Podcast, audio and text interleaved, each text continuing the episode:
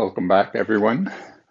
Uh, so we'll begin uh, this session also with a short meditation, about 15 minutes or so. Um, so find a comfortable uh, sitting posture, however you uh, are practicing, you know, in the meditation. And again, softening the eyes and the jaw and the shoulders, and relaxing into the body.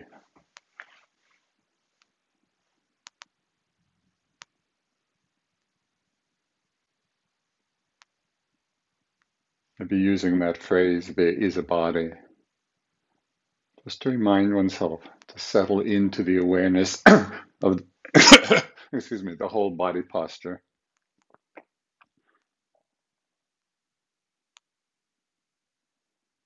Just sit and know you're sitting.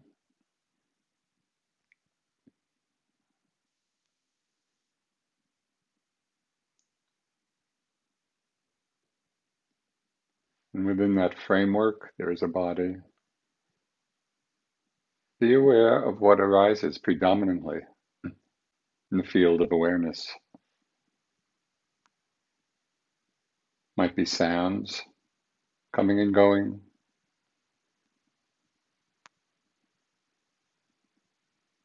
Might be the sensations of the body breathing.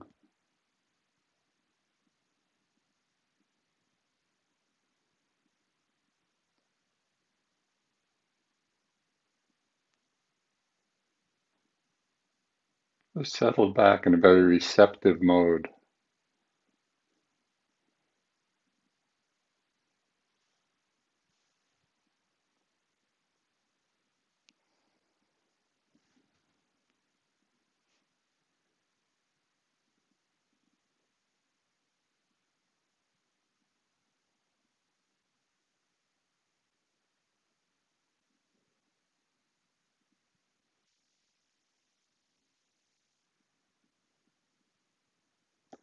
Some people find it helpful to make a soft mental note, a label,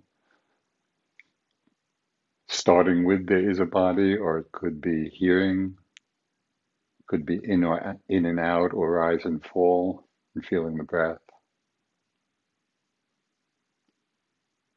So you can experiment to see if the noting is of help to you uh, or not.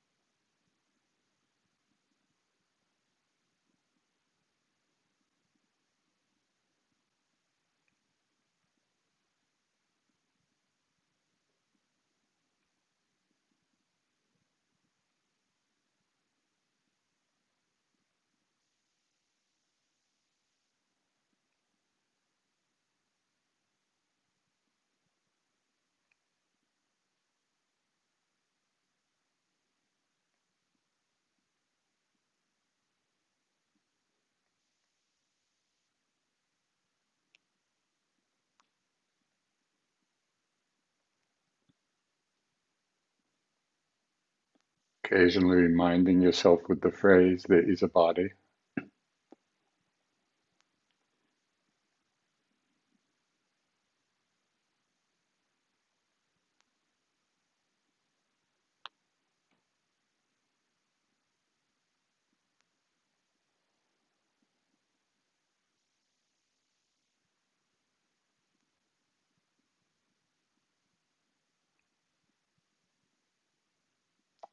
Within that larger frame, becoming aware of the sensations of the body breathing.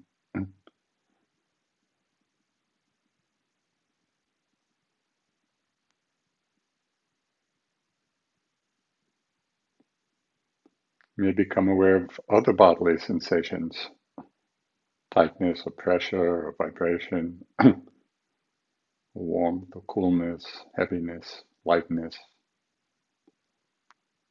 Simply become mindful of any bodily sensation that calls your attention. Open to it, feeling it. Again, resting in the larger frame, there is a body.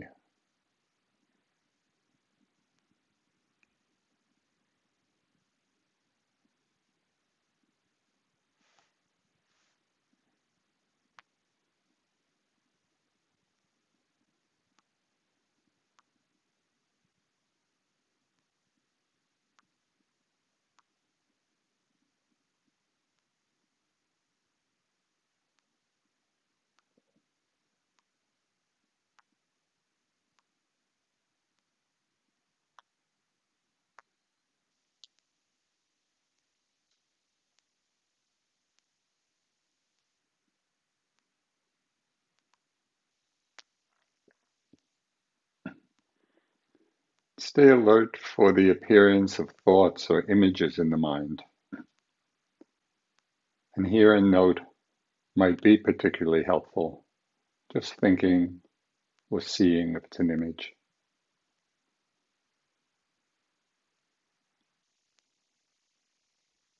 In noting the thought, or being mindful of it, we stay disentangled from it. See it just as another arising object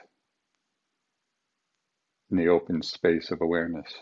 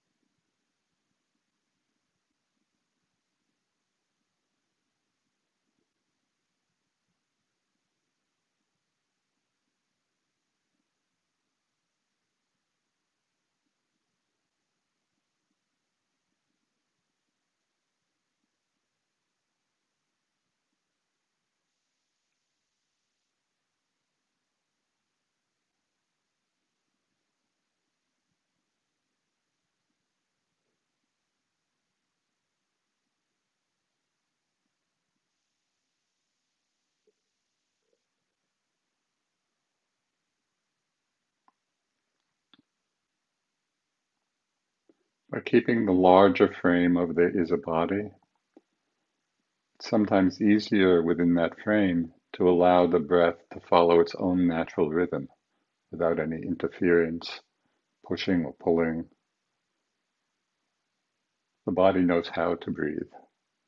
So we can just be settled back, in the awareness of the whole body.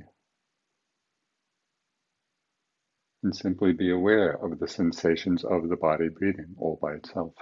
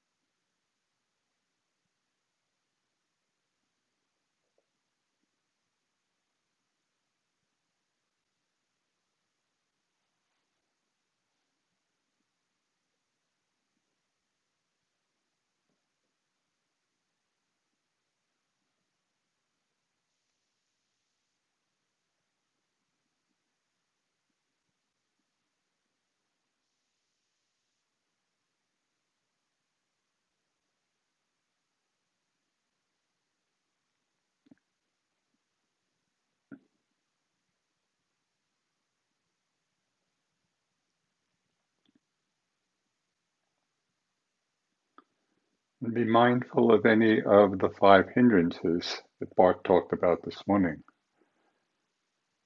If any of them should arise and become predominant, be mindful, and the noting here would be very helpful. Just wanting or desire or aversion, anger, sleepiness or dullness, restlessness, or doubt. Just keep an eye out for the arising of those mind states, noting them, being with them, seeing how they too come and go.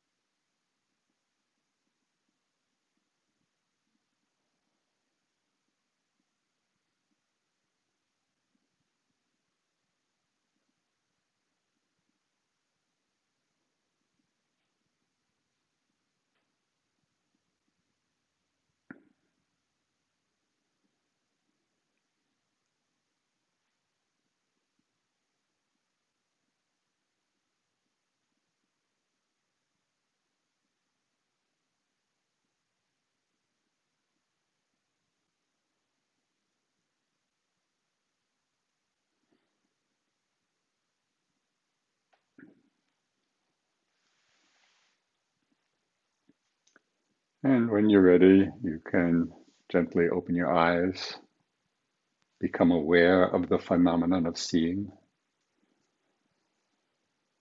Maybe even make a mental note just to reinforce that awareness, that mindfulness, which then we can carry out into the busyness of our days, periodically remembering to be mindful of seeing.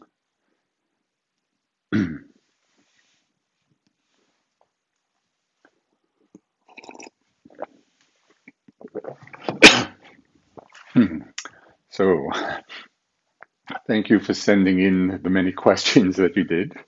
Um, probably won't be able to get to all of them because there were quite a few, but uh, we'll go through as many as we can.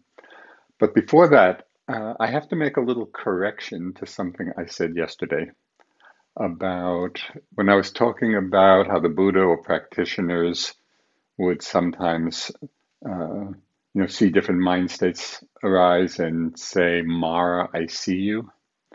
So I need to clarify that a little bit. But in order to do that, uh, have to take a little foray into Buddhist cosmology. so uh, some of you may relate to this, others not, but it provides a context for, for the clarification. So Mara uh, is used in two different ways, that, that name. Uh, one way we use it, and especially in contemporary, you know, uh, Buddhist practice, uh, one way that it's used very often is Mara as the embodiment of ignorance and delusion.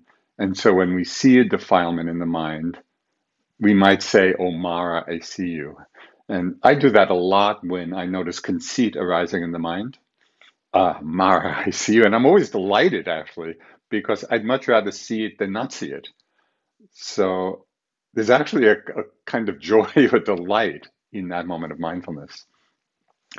But the other meaning of Mara, and this is where it gets a little cosmological, uh, Mara classically in the Buddhist texts is actually a being of from the highest of the sensual heavens, right?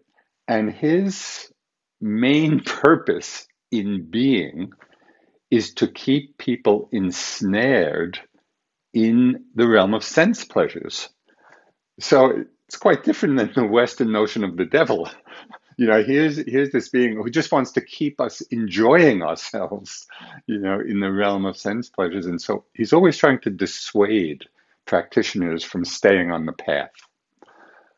But he's really seen as as one of these celestial beings that comes down and, and bothers people. And so then, you know, the Buddha or practitioner would say, Oh Mara, I see you. And the reason I wanted to make this clarification is I believe yesterday I said when the Buddha or practitioners see defilements arise in their minds, they'll say, Mara, I see you. But of course, for the Buddha and fully enlightened beings, arhants, the defilements have all been uprooted. So defilements do not arise in their minds. And so when the Buddha or one of the great arhants would use that phrase, it was referring to this being, not, not to their own state of mind. Uh, so I just wanted to clarify that so we don't have the impression that the defilements are still arising in the mind of a fully awakened being.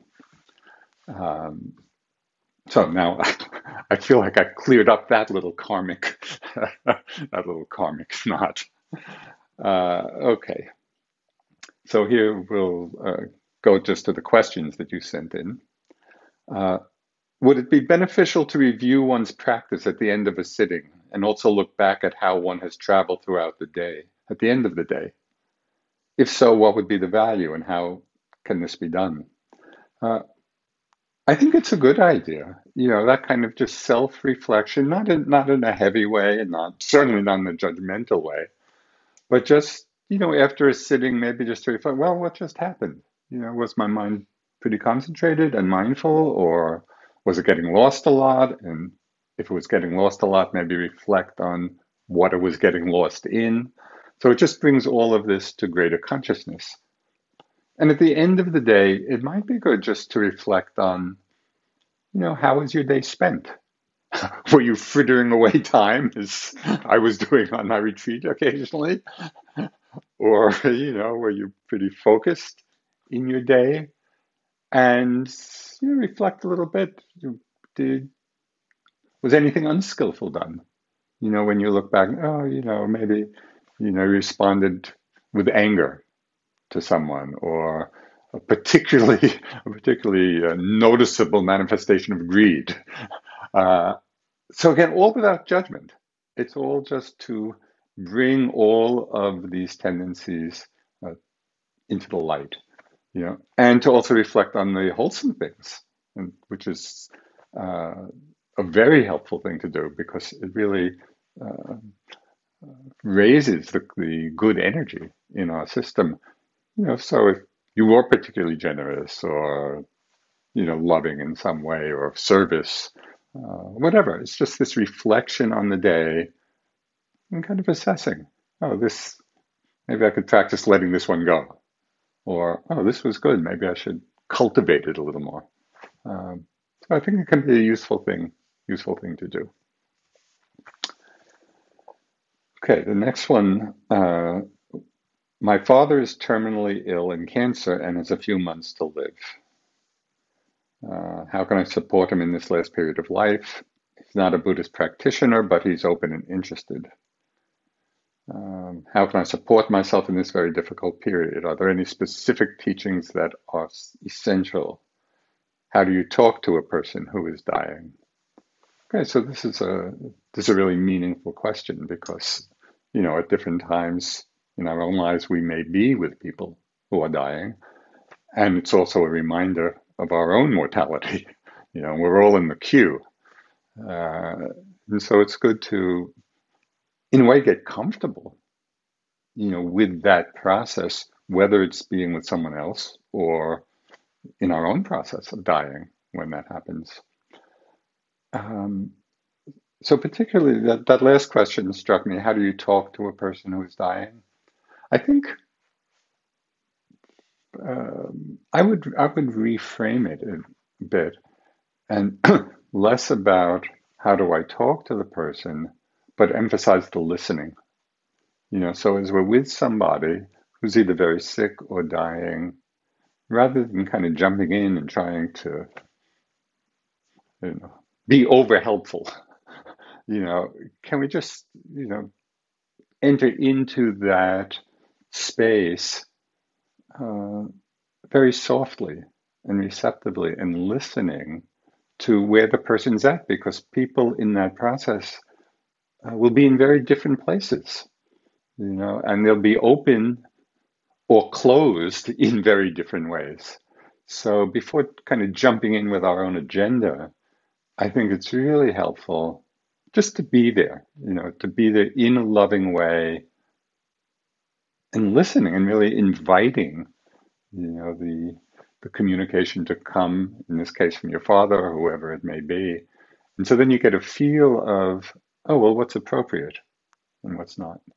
Um, so generally listening you know and practicing listening skillfully i think would be a very a very skillful thing to do. Generally you know when if and when it's appropriate in that space uh, the teachings suggest, uh, in some way or other, reminding people of the good things that they've done in their lives. You know, because as things come to mind in the dying process, of course, there may be a whole life review. And as we know from our own minds, there can often be a tendency to focus on the negative. Right? So, in that very uh, you know tender space. Uh, and again, it's not it's not like making this a big project or trying to force it, but in that listening space, if the opportunity presents itself, to keep this in mind, you know, just you know, recalling to mind, have have people, you know, this person just recall, you know, the, the beautiful things they've done in their life, uh, can be really helpful. And uh, there are people who have really devoted their lives and their careers to working with death and dying. And so one of the one of the Vipassana teachers, Rodney Smith, um, used to be the director of the Seattle Hospice for many years, 13, 15 years. And he wrote a very beautiful book, Lessons from the Dying by Rodney Smith. I would suggest that it's it's really a lovely book, and he just recounts a lot of his experiences, you know, of being with people dying, and kind of the mistakes that are made and what's helpful and skillful. So that might be a good resource for you.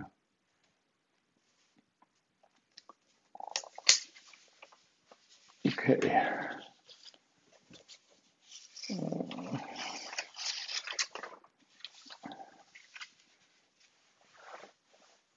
So the next question is Since desire creates suffering, could you please talk about how to deal with ambition in the practice?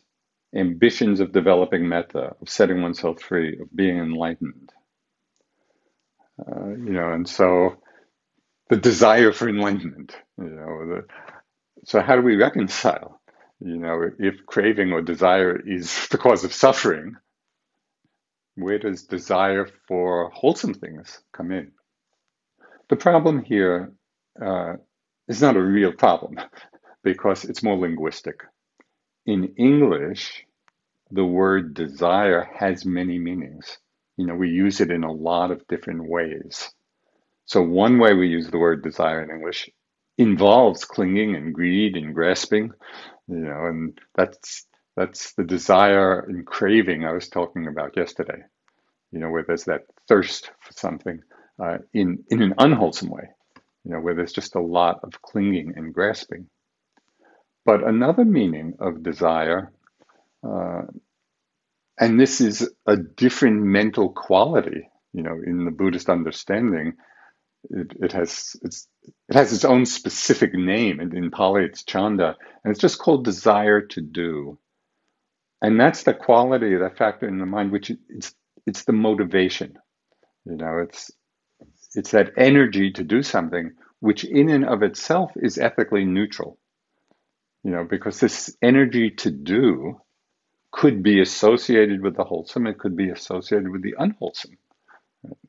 But that's the that's the uh, compelling energy to act. So and so we could say, oh yes, there's a desire for enlightenment or a desire to become more compassionate. So this is not the desire of craving or clinging. It's more the desire of aspiration.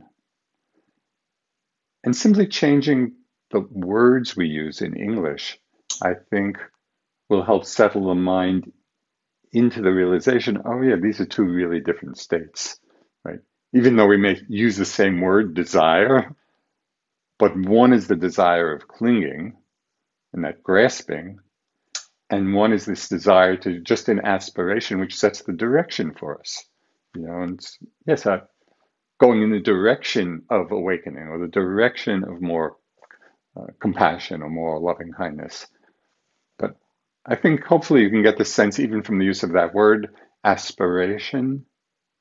You get the sense of being settled back in the heart, and it just leads us onward rather than the desire of craving, which is, it's like we're leaning forward, holding on and grasping.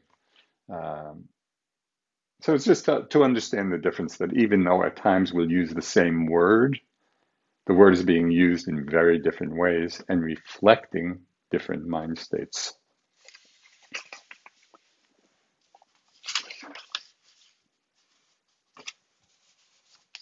Okay, so this was an interesting question, and it was about equanimity. Um, and how we understand equanimity in a situation uh, like we're in now with the pandemic. Okay, so I've recently answered questions from friends about equanimity in the face of what is going on in the world with saying things like equanimity can bring you closer to suffering and help with discernment. But after hearing the news stories, you know, of the thousands who've had to flee their homes and ref- um, being refugees and just all the, the massive suffering, you know, that is involved worldwide with this pandemic, somehow uh, there was really doubt or question: how can how can one be equanimous with that level, you know, of suffering?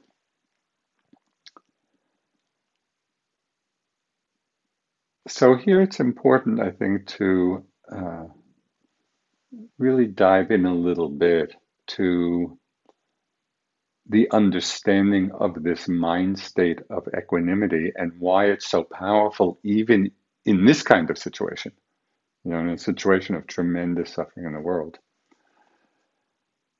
So it's a counterbalance to two opposing tendencies that could easily come up as we engage one way or another with the reality of the suffering in the world.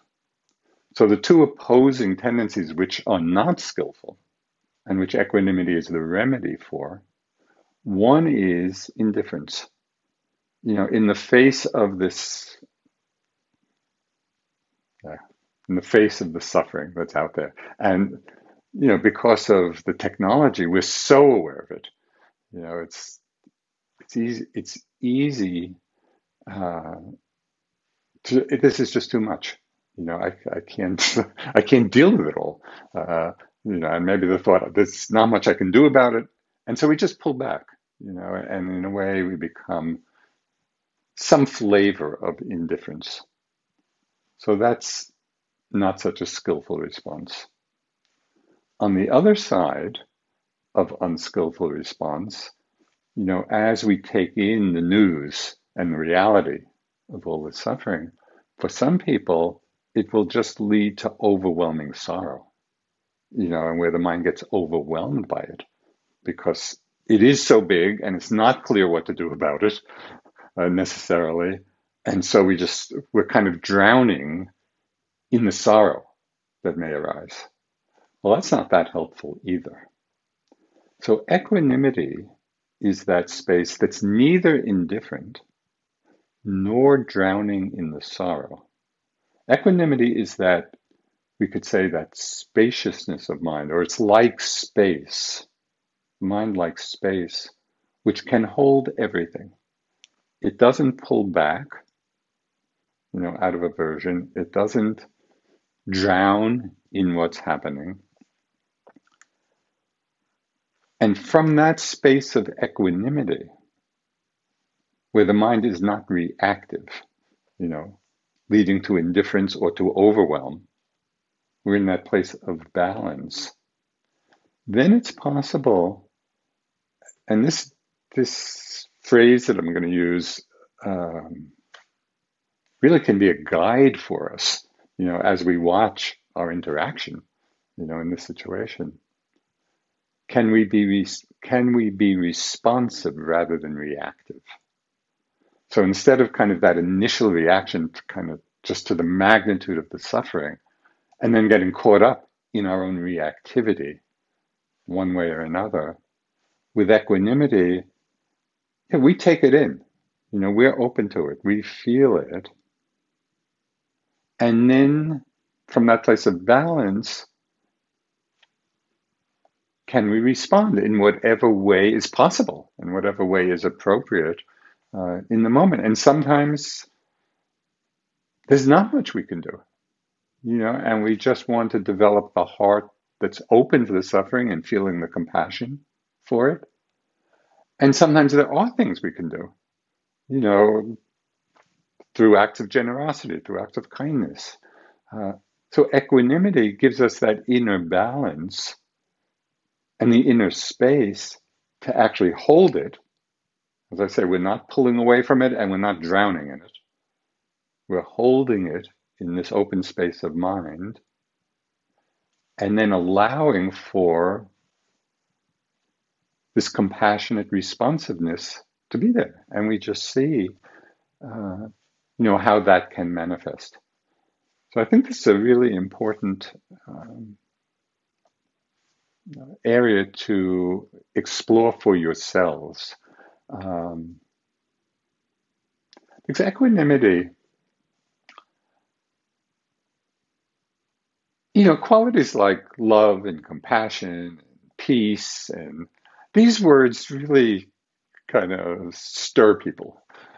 Equanimity, we don't hear much about equanimity. Yeah, it's not in the news much. And yet, it is this powerful balancing force in the mind. And that's why the Buddha included it in the four Brahma Viharas, the four boundless states, which I will be talking more about tomorrow. Um, so I would really encourage you know to explore uh, in yourselves, you know what this quality of equanimity is like, this quality of balance, its openness, its non-reactivity, this connectedness, and there's the possibility for responsiveness that comes from it. Okay, this was a question about walking practice. Most of the times I feel kind of anxious doing the walking practice. I feel an unpleasant squeeze on my chest and the breath is not full. Usually I do walking with noticing, naming the different phases of each step. Today, inspired in Bart's uh, student that imagined salsa dancing, I just let go of the naming and the differentiation of each step and let the body walk in a smooth way, almost like a dance. I noticed the squeeze less strong and I noticed a pleasant feeling. But then the question goes on, but wondering, well, is this just aversion to what I was feeling or is this a skillful thing to do? so, first, uh, I want to put in a plug for the walking meditation. because often people think of the walking as kind of second tier meditation. You know, the real meditation is sitting, and your walking is what you do, you know, in recess, in the in between times. This this is not a wise way of looking at it. And over the years, I've found as much insight comes in the walking as in the sitting. It's a very important part of the practice. And it's that practice which, in some way, carries over the most into our lives.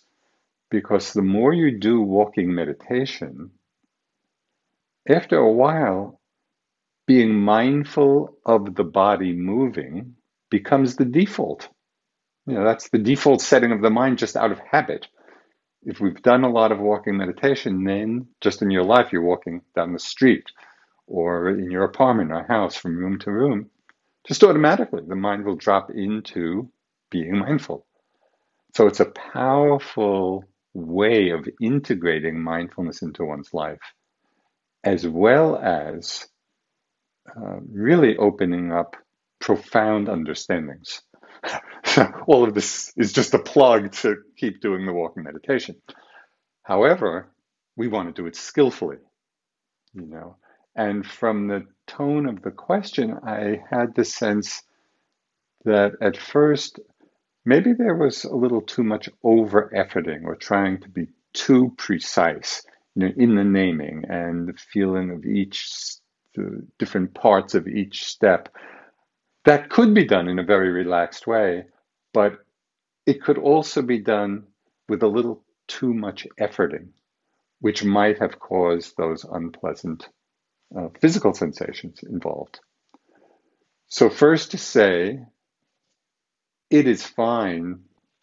Just imagine yourself salsa dancing for a while, yeah, just just as a way to uh, maybe counteract if there is a tendency to over effort, you know, or to get a little tight, or even watching one's posture, you know, do you feel like you're kind of bent over and looking at the walking, the movement? And this is actually quite common. Uh, but really, the being mindful of the movement has nothing to do with seeing. And in fact, I would recommend particularly not looking at the foot or leg. You know, really looking, just keeping the gaze a little way ahead. And there's one, excuse me, reframe of our understanding of how we're doing the practice and of what mindfulness means, particularly in walking and in movement.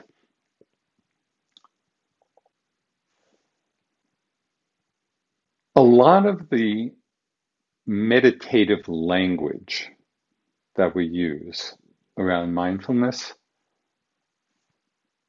involves words like watching or feeling or noticing. You know, so it's all suggestive of looking at something.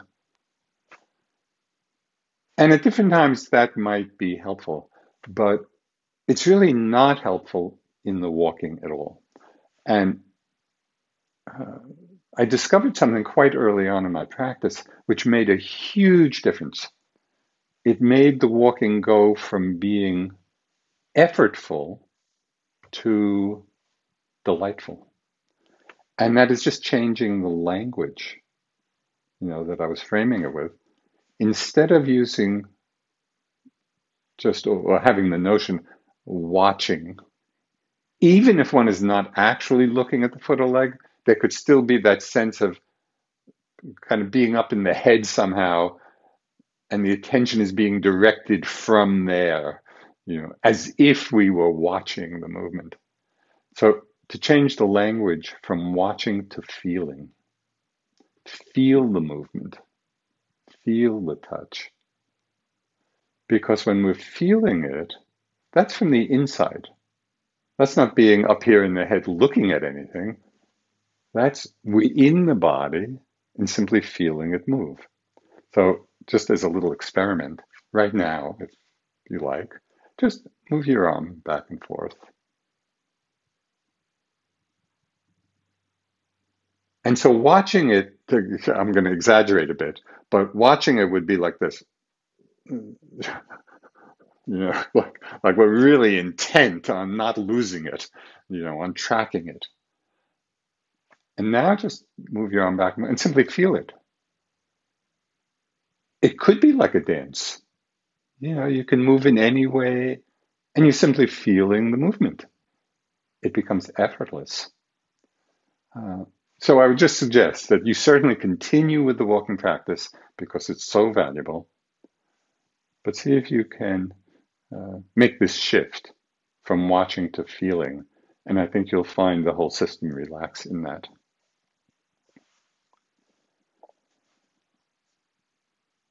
Okay, I have attention deficit disorder and a very hard time maintaining focus during talks or meditation. How can I accept this with equanimity and still meditate? It's hard not to blame myself and so strengthen wrong view and conceit. Okay, so there are a few things that come to mind. Um,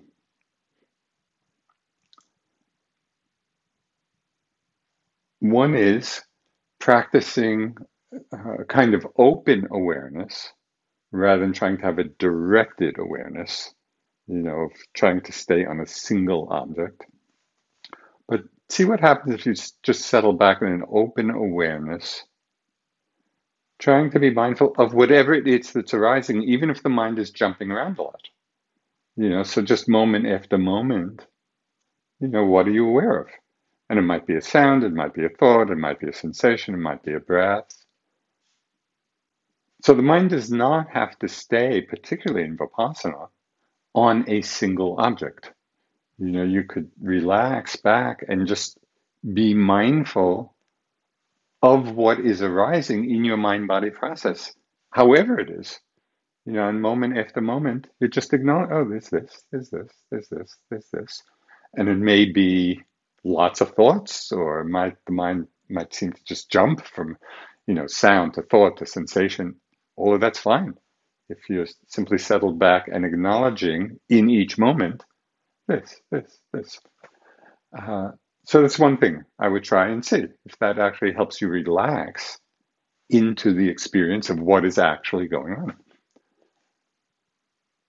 From another angle, if you wanted to see if there's a way of actually strengthening the ability to stay concentrated, you know, in a more sustained way on a particular object, um, one way that you might try, and I found this very helpful in general, but it may be uh, helpful very specifically to what you're asking. And that is, for example, in the walking meditation. Sometimes people have the idea, suppose they have a pathway 10, 10 steps in length, you know, so often people have the idea or the intention, oh, I'm going to be mindful for this, for these 10 steps, this this path of walking. Uh, that's way too much. Way too much. Even to, to have the intention, I'm going to be mindful for five steps. How about, know, as, as we're doing the walking meditation, you just have the intention okay, can I feel, again, feeling rather than watching, can I feel one step? That's all one step. And then you stop, you know, just one step. Whew, did it.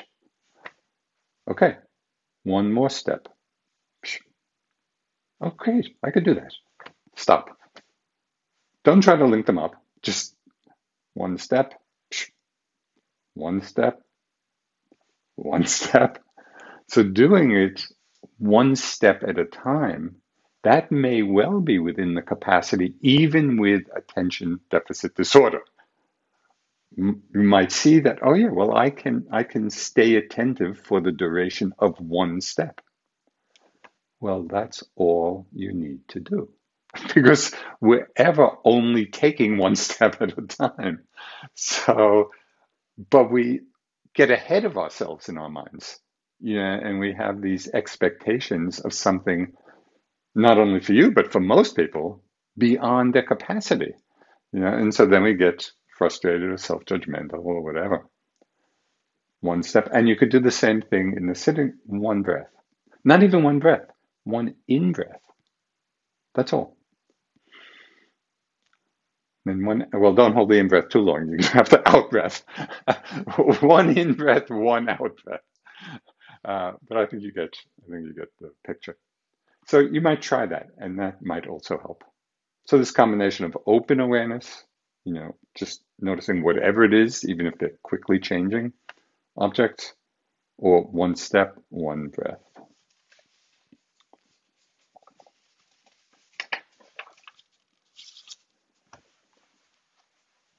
Okay, so this is uh, another question that opens up really a whole big discussion.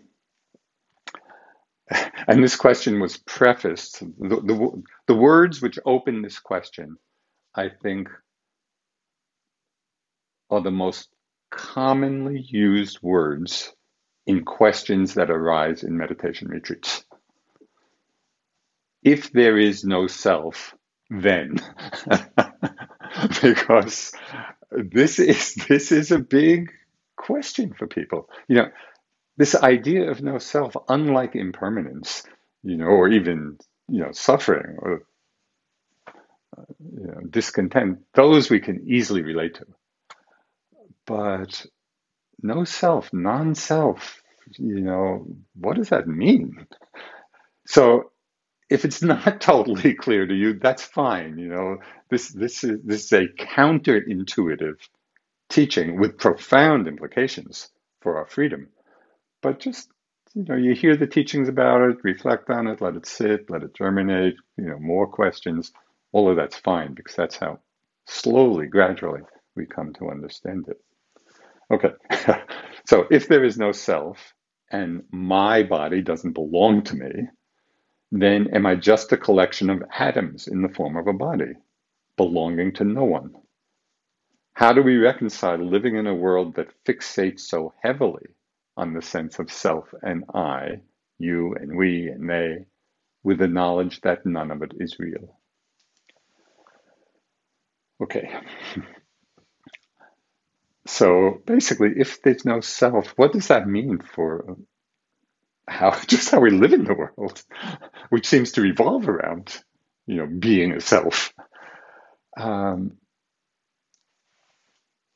so there's one framework in the teachings that is very helpful here, and it also relates to a, a deeper understanding of right and wrong view, which I'll get to in another question.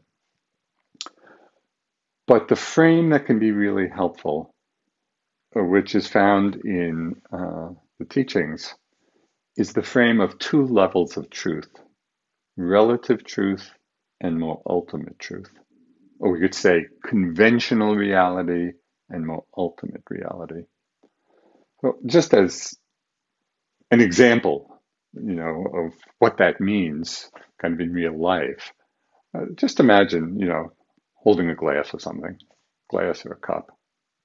And you know, we, the cup is real. We're holding it. We use it. We drink from it. So it's definitely real. You know, it's not it's not a figment of our imagination. But on another level, if we looked at glass through, you know, a high power microscope, glass would disappear, cup would disappear. And then we would be on that level of just atoms and you know molecules and all of that. So on that level, there is no cup. There is no glass. So the question in our lives is how do we integrate this understanding of the more ultimate level and also the relative level? And this is important to do. It reminded me when I was practicing in India. I was practicing in Bodh Gaya, you know, in this, the place of the Buddha's awakening. and I was staying at the Burmese, um, kind of a Burmese vihara, Burmese uh, rest house, um, where a lot of the practi- Western practitioners were staying. And in Bodh Gaya, uh, one of the big landowners had a working elephant. You know, that was really working. Uh, so sometimes, you know, when we'd be walking into the village, the elephant would be coming the other way. Well, I didn't stay in the level of ultimate truth of oh this is, that's just, yeah, you know that's just atoms and molecules. the elephant is mostly empty space. No, I moved out of the way. The elephant's a lot bigger than I was. You know, so we need to engage in the relative level, you know, and the conventional level. Uh, and on that level, even using terms like I and you and we and they, using that as a conventional designation, totally fine. However, to the degree through our practice, we have experiences of the more ultimate level, you know, where we really do see the body as being nothing solid. You know, we may not be seeing it as atoms, but we can certainly feel it as just an energy flow of, you know, we could say minute particles, or where there is no solidity at all and the form of the body has completely disappeared. So we're getting a, a taste of what that more ultimate level of selflessness means. Right? On that level, there is no self, there is no solid body, there is no solid being. Even though on the conventional level, the relative level, we use we use those concepts. But this is the important point. The more grounded we are, the more experience we have of the ultimate level. That is the momentariness of all phenomena, that really this mind body process and the whole world it's just a flow of momentary arisings and passings. But usually we're not seeing it on that level, perception. You know, we're seeing it on the level of, yeah, this is a glass, this is a cup. But the more experience we have, and mostly it's through our meditation, you know, of this more ultimate level, then we operate on the relative level with much less attachment and clinging. Because we know deeply, and we know from our own experience, that everything we're relating to on a conventional level, on this more ultimate level, looks very different, you know, and is not as solid as we think. Uh, so the implication of our insight into impermanence and into emptiness of self that happens on the deeper level then gets translated into the way we're relating in this conventional world, but we're relating from a much freer place. We don't get seduced quite so much, you know, with attachment and craving and clinging uh, and conceit. And uh, so this is how they work together. They're not, they're not in conflict. They're just two different levels of perception. Just one one last point on this. So just to think whether, whether we're thinking of it in terms of our own mind body or just the example of the glass and the cup, it's important to understand that this relative and more ultimate level of truth uh, is a union it's not that the relative level is here and the ultimate level is here. There's just the cup. Or there's just this mind body. It depends. It depends what level of perception, of refinement of perception we bring to it. So from one level, it looks like a cup. On another level, no cup. It's just atoms and electrons. Uh, so we want to understand that in a way, it's there's one reality. It's not it's not two different realities, but they're seen from different levels. You know, and that's that's what makes freedom in the relative world possible. Right? Because we understand this very same experience that we're having on one level can be seen from another whole perspective. And a perspective that frees us you know, as we navigate uh, the relative world. Okay.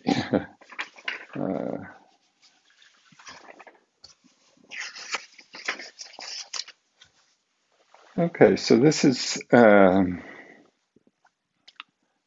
a question that probably we all face at different times. I live in a community and neighborhood where there's a lot of fighting, greed, and delusion. This stimulates much aversion, fear, and grief within me. I want to push it away, get away from it. Unfortunately, I don't have the finances to move or to live in a different place. I have to learn to relate to what is around me in a skillful way. What can you suggest?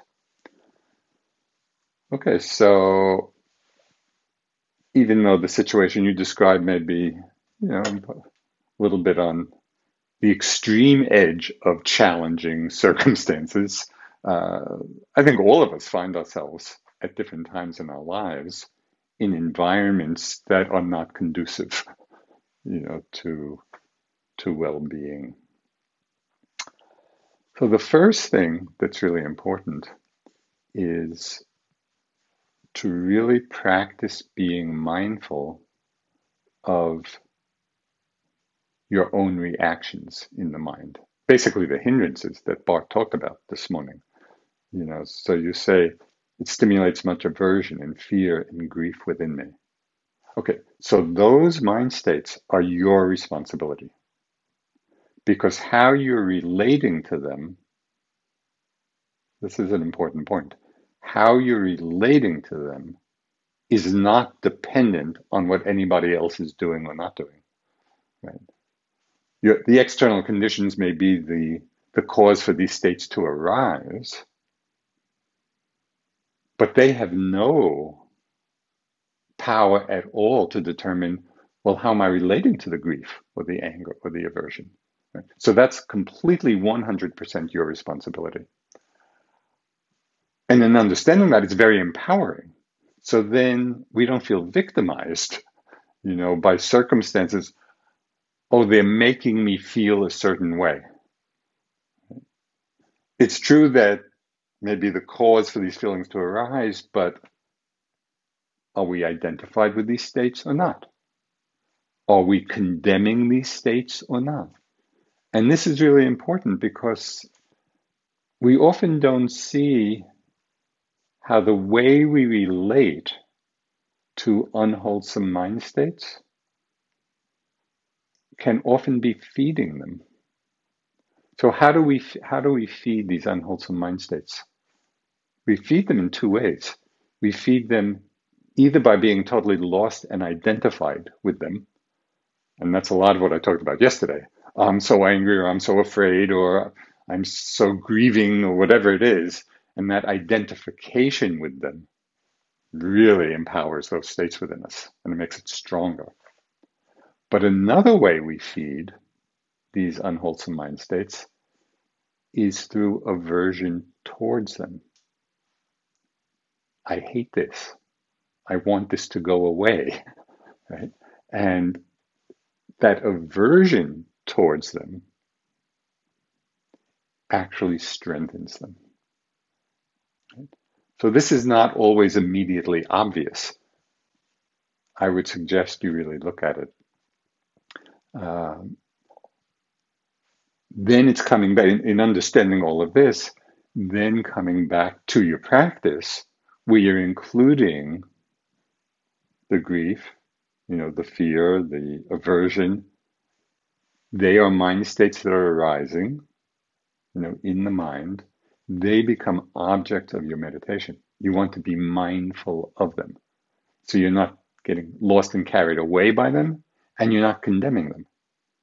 It's like it's equanimity, you know, developing that quality of space. Oh, you know, this is aversion. Aversion feels like this. Fear feels like this grief feels like this. You know, so kind of bringing that mindfulness and investigation to these very mind states. This is really important because it will unhook you from an unnecessary level of suffering. Right? You can't necessarily control what's happening in the environment, but you can influence how you are relating to what's arising in your own mind. And relating in, either in a way that just creates more suffering for yourself or in a way that actually brings about some insight you know into the mind into these states themselves and in not being caught by them you will notice that they pass through much more quickly. So they may still arise. It's not this is not like a magic thing they're never going to arise again but you have learned to deal with them much more skillfully. Right? And so you don't get stuck in them. So then it just be it's like passing clouds, you know, you know, difficult, stormy clouds passing through. Not so much of a problem. Okay, so this is the foundation for you know beginning your work in this situation. Then, you know, once you feel that you've come to some place of non reactivity or some place of greater peace, then it's a very interesting question. Okay, well, how do how is there a way of relating to the people in the environment who are doing, you know, these really unskillful things or harmful things?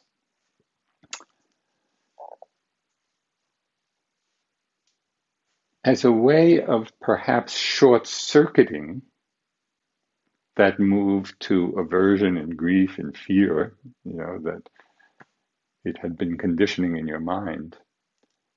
Once you have established some place of, you know, inner balance or uh, some little bit of equanimity, might be interesting as you're seeing people behave in unskillful ways. Instead of focusing on the personality or even the behavior, you know, which calls up all these all these emotions. It would be interesting if you can, and you know, you can play with this and just try it out, to really focus on the suffering that is there causing those harmful actions people who are happy generally don't go around hurting other people. You know, it's that kind of behavior, that kind of unskillful behavior, usually is coming out of a place of suffering. And if we can tune into that, sometimes it's very visible. You know, if, if we stop and really look at a person as they're doing something, you know, not, not skillful, very often we can see we can see the suffering underneath it uh, or just be aware of it in a more general way. But by focusing on the suffering then it's possible to actually uh, have their behavior be the cause of compassion to arise in you rather than the fear or aversion you know or grief. Because you see the suffering in them and the suffering that they may be causing.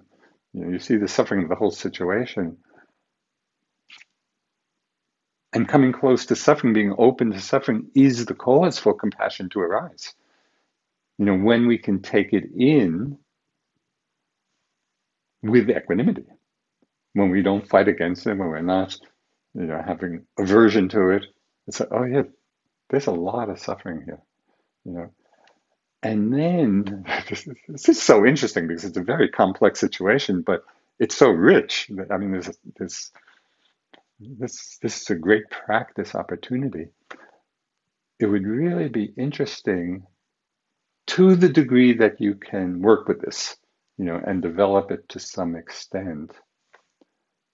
If you have any relationship with any of these people, you know, in your environment, just to see if people start responding to you differently. If you are coming from a place of compassion rather than either judgment or anger or aversion or fear, because people respond to our energy, you know, and is what we're putting out just adding to the problem? Or are we stepping outside of the problem and coming to it from a very different mindset.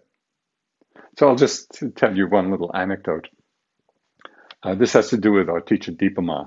who many of you may have heard of. She was this amazing woman in Calcutta, profound practice in both all the concentration practices and all the powers of mind that can be developed and stages of enlightenment. Uh, at one point, she said, somebody asked her what was in her mind, and she said, peace, concentration, and love. that's quite a mind. you know, that, that's, that's what was in her mind. So she lived in a very poor section of Calcutta. I mean, we would probably call it a tenement, you know, very, very poor. Surrounded, and, and there was kind of a, an apartment building around a courtyard. And so the apartments all open to this courtyard in India. You know, the doors are always open. And Dipa Ma told us that when she first moved in there, everybody in the building, they were fighting and it's a lot of aggression and screaming and, you know, so it sounds a little bit like the environment you described. But her presence in the building, she said over time, it took some time, but the fact that she was this one being who only had love and concentration and peace in her heart and mind, that vibe started to permeate the whole apartment building. You know, and, and she said that over time, first people started coming to her, you know, for advice and for teachings, but the whole environment of that apartment building changed because of how she was. So we may not be yet at the level of Dipa Ma, but you know, we can practice in that direction, you know, and just see what kind of influence we can have in our being if we have come to some place of uh, repose, you know, of ease in the situation. So it's it's challenging. There's no doubt about that. Uh, but I would really take it on uh, as as a situation of interest. You know, okay, how can I investigate this both in terms of how I'm relating to my own mind, and then what I'm bringing to the mix, you know, of the environment. Okay, so there was. Um, a few questions, you know, quite a, a number of quite this. It was the same question that uh, a number of you asked uh, to see if I could just further differentiate conceit and wrong view. You know, it wasn't so clear what necessarily the difference was.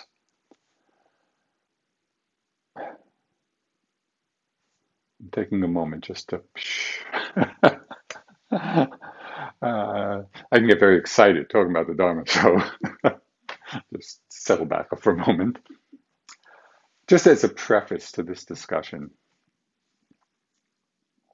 just as with the example of the cup, you know, and how we can either see it as a cup or at a deeper level, it's just, you know, electrons and atoms and, and you know, things like that. So with these different experiences like conceit or wrong view, um, there are many different levels that we could explore it on. And I was going for a middle level. So the, the most superficial level would be just, just on the conceptual level, you know, kind of a definition. Kind of the the middle level that I was trying to engage in was okay to understand you know the concepts of them but also how do we feel how do we experience them in our practice so that's what i was aiming for there's a deeper level which is gone into in tremendous detail in the buddhist psychology which is called the abhidhamma which is this super detailed analysis of all the different states and kinds of consciousness and all of the different mind states and mental factors and how they combine and relate in different ways. So that, that would be like going to the subatomic particle level. I didn't go to that level because I don't know about it. I'm not an Abhidhamma scholar. And so, and for me, even though it's really interesting, we don't need that level of detail in order to understand how these three proliferating tendencies function. So I just wanted to say that because conceit and wrong view and craving, they never operate alone in our minds.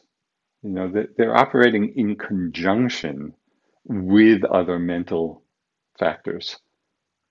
And so if you were interested, either through your own study or through you know going to a teacher who was really an expert in the Abhidhamma, you could explore you know the relationship of all of these different mental factors.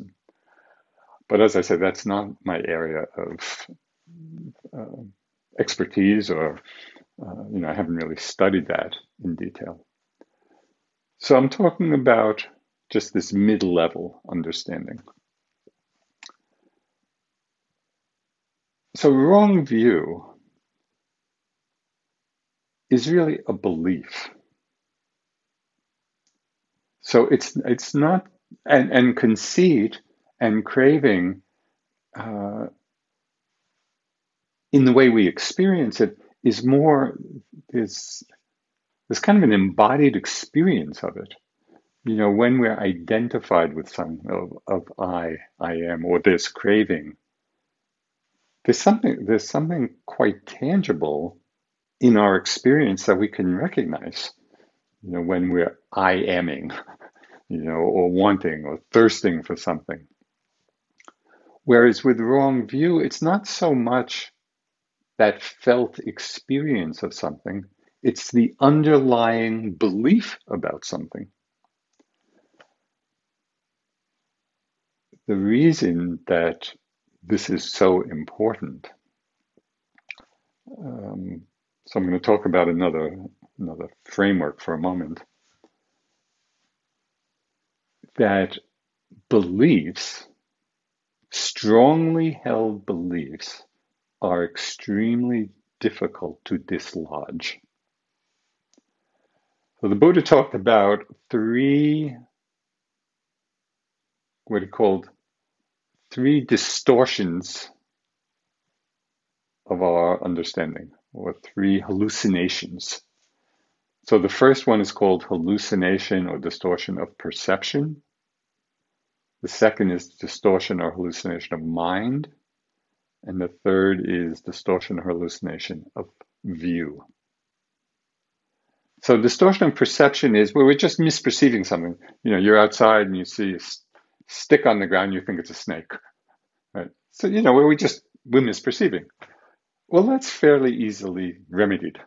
You know, we just kind of take take a closer look and we see, yeah, that's not a snake. It's, a, it's not a snake. It's a stick. But this happens a lot, you know, in different ways where we're just misperceiving. Distortions of mind are everything that happens in our minds based on the distortion of perception. You know, so we think it's a snake, and then maybe we get afraid or interested, whatever. So all of those mind states, it's a distortion of mind based on the misperception. So that too is not that hard to work through, because once we see clearly, then our mind, you know, understands it in an accurate way. But distortion of view when people hold a strong view, and give some examples of this, it doesn't matter what the evidence is. People can be so attached to the view that you could present the clearest evidence in the world, and it's not going to make any difference. So that's why the view is very, that's very deep. So just we see it a lot. For example, there are many, many people who just refuse to believe in evolution, even though there's tremendous scientific evidence for it. You know, it's like overwhelming evidence. And you can present this evidence. But if people are holding some contrary view, the evidence is not going to make any difference. They're not going to give up that view in politics, we see it a lot. You know, when I think back to the Obama years and the whole birth thing, you know, that he wasn't born in this country, all the evidence was there. You know, it was presented, but it didn't make a dent for people who held that view. So that's why I find it very interesting not not to think of oh this is just a belief and it's that's not as deep a problem you know as uh, conceit or craving uh, no, it is because people hold to views very strongly uh, and if the view is wrong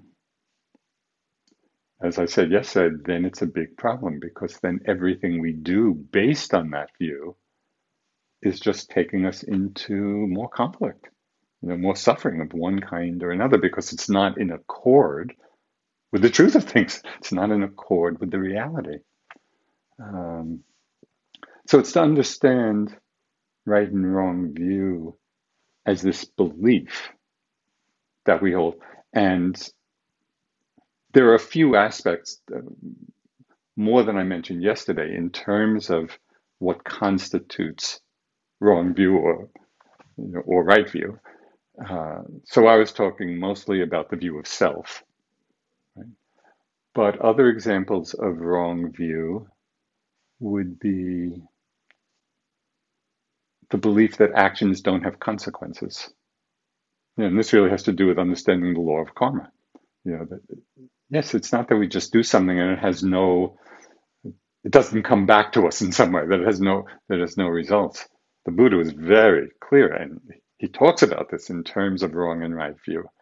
You know, understanding, yes, that actions bring results. So that's that's another aspect. Um,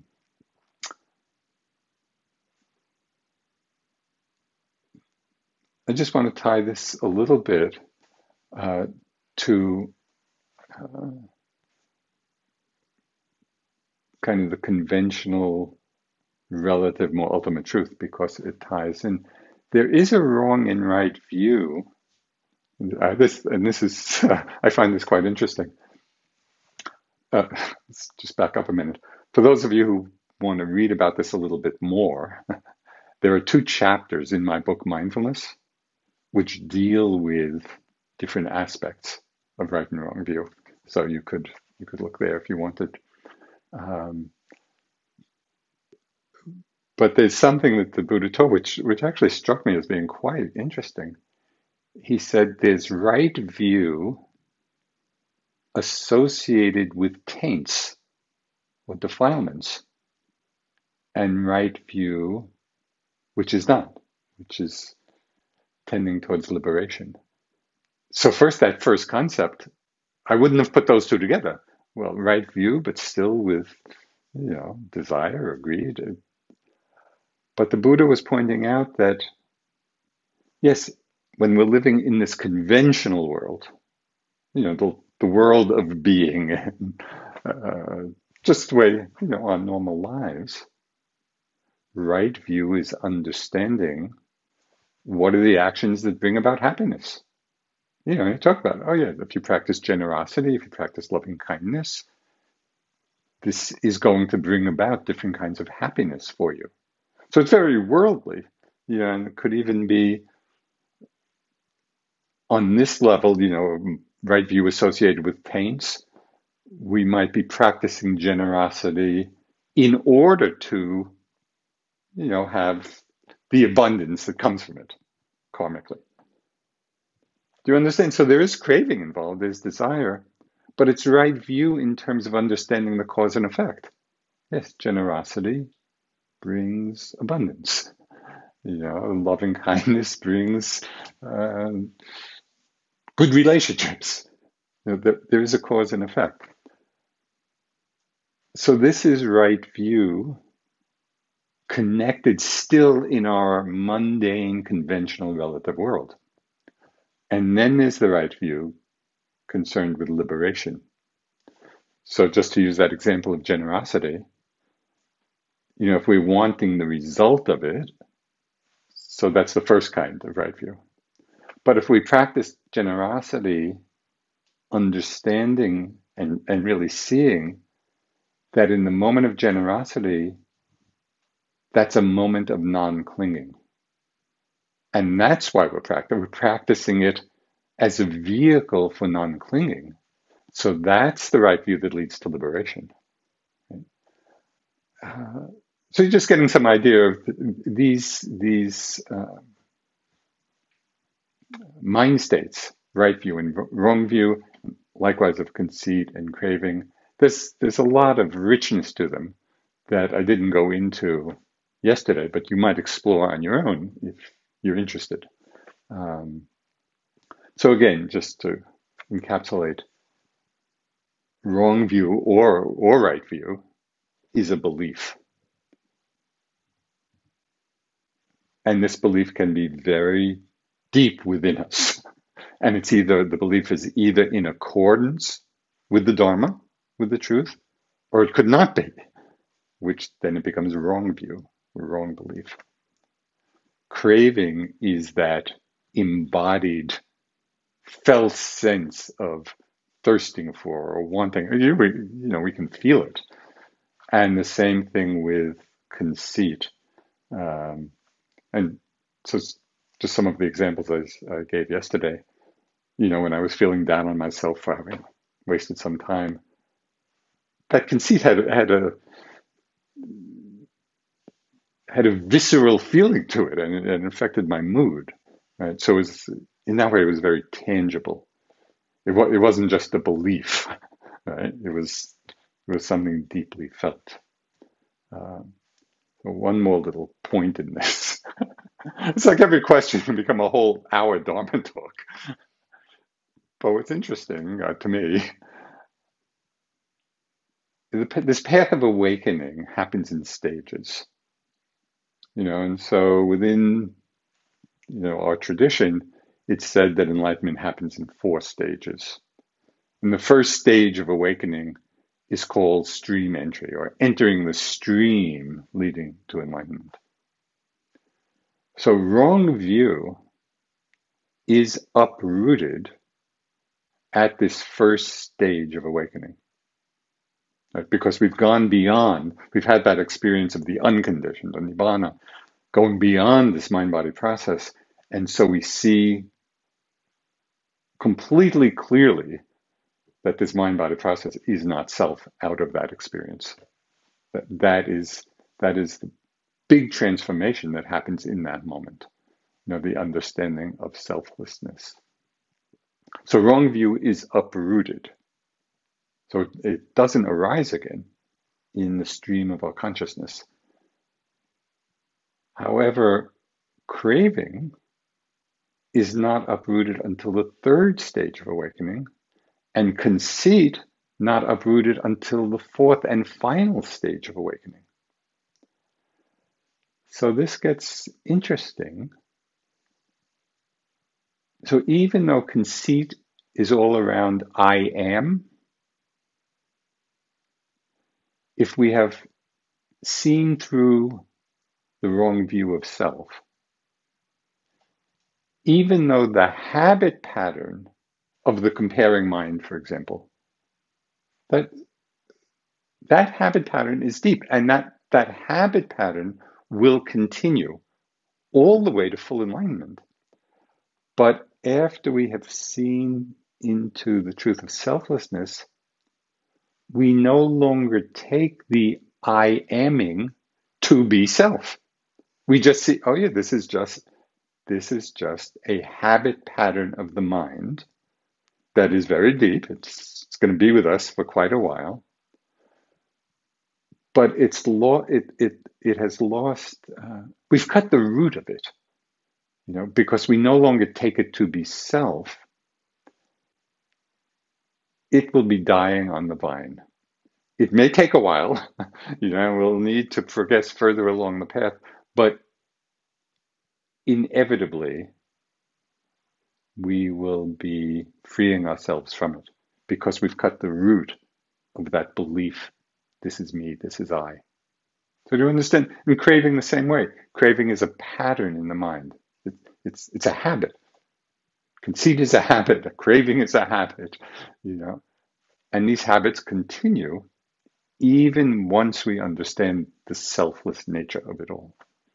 Um, so maybe I I hope this is you know, helped a little bit to distinguish between, you know, wrong and right view and uh, conceit and craving. Um, we do. Can't believe it's almost five thirty. Uh, let me just see if there's one. Uh, there were so so many good questions.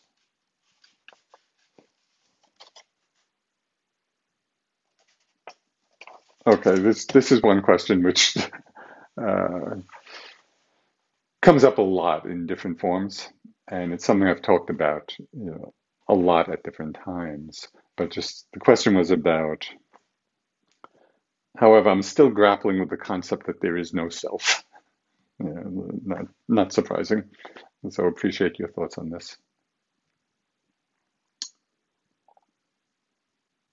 So I just want to give one example of this. This kind of this can be the the parting words for this session. But it, you know, it's very core. This okay, we, we do grapple with this notion. You know, well, what does what does non-self mean? So we want to understand that words like self or I are a designation for something. They are not an existing thing in itself. So I'll give you an example. You know, if you go, or just imagine a river, you know, and somebody says, well, what's a river? You say, well, it's, you know, the flowing water in a certain configuration. So you could say a certain pattern, you know, configuration. That that's the river. The river the, the word river is a designation for that flowing stream of water. It's not that the river is something apart from that. It's not that the river is a thing in and of itself to which the water belongs. It's simply a designation for that flowing water. You know? So self is a designation for this flowing stream of mind-body phenomena.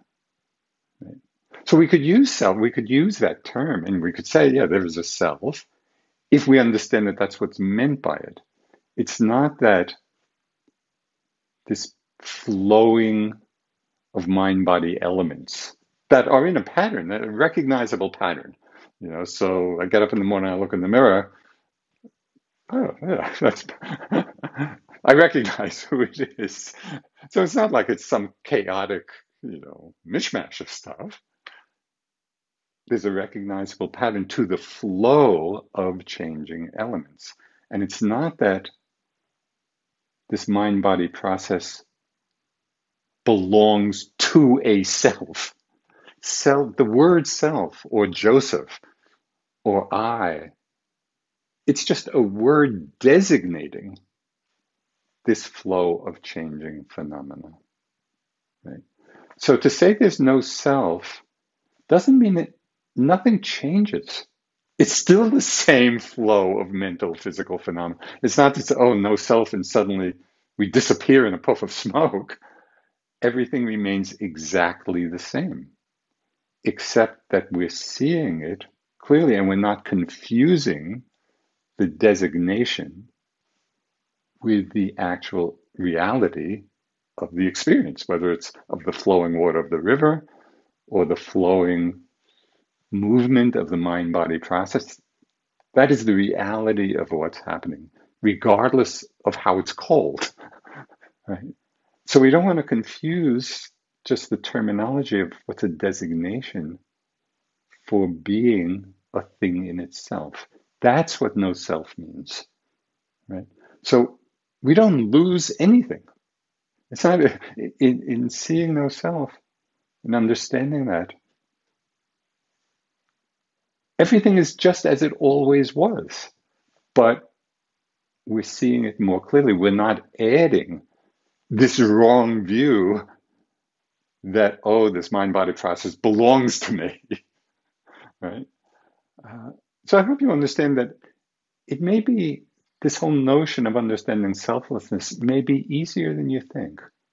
If, if you understand actually what selflessness means, because we can have all kinds of ideas, you know, we conjure up different things about what no self means, and then we sometimes panic about it.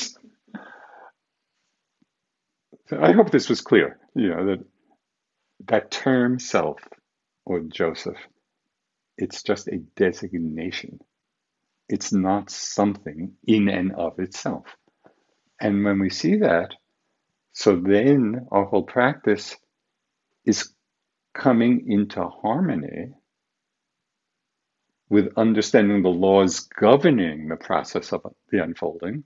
And this is what the Buddha pointed out. He said, in this unfolding process, some elements, some qualities lead to more suffering. Some qualities lead to greater happiness and peace. So he just pointed all this out. He said, okay, what would you like? Do you want more suffering?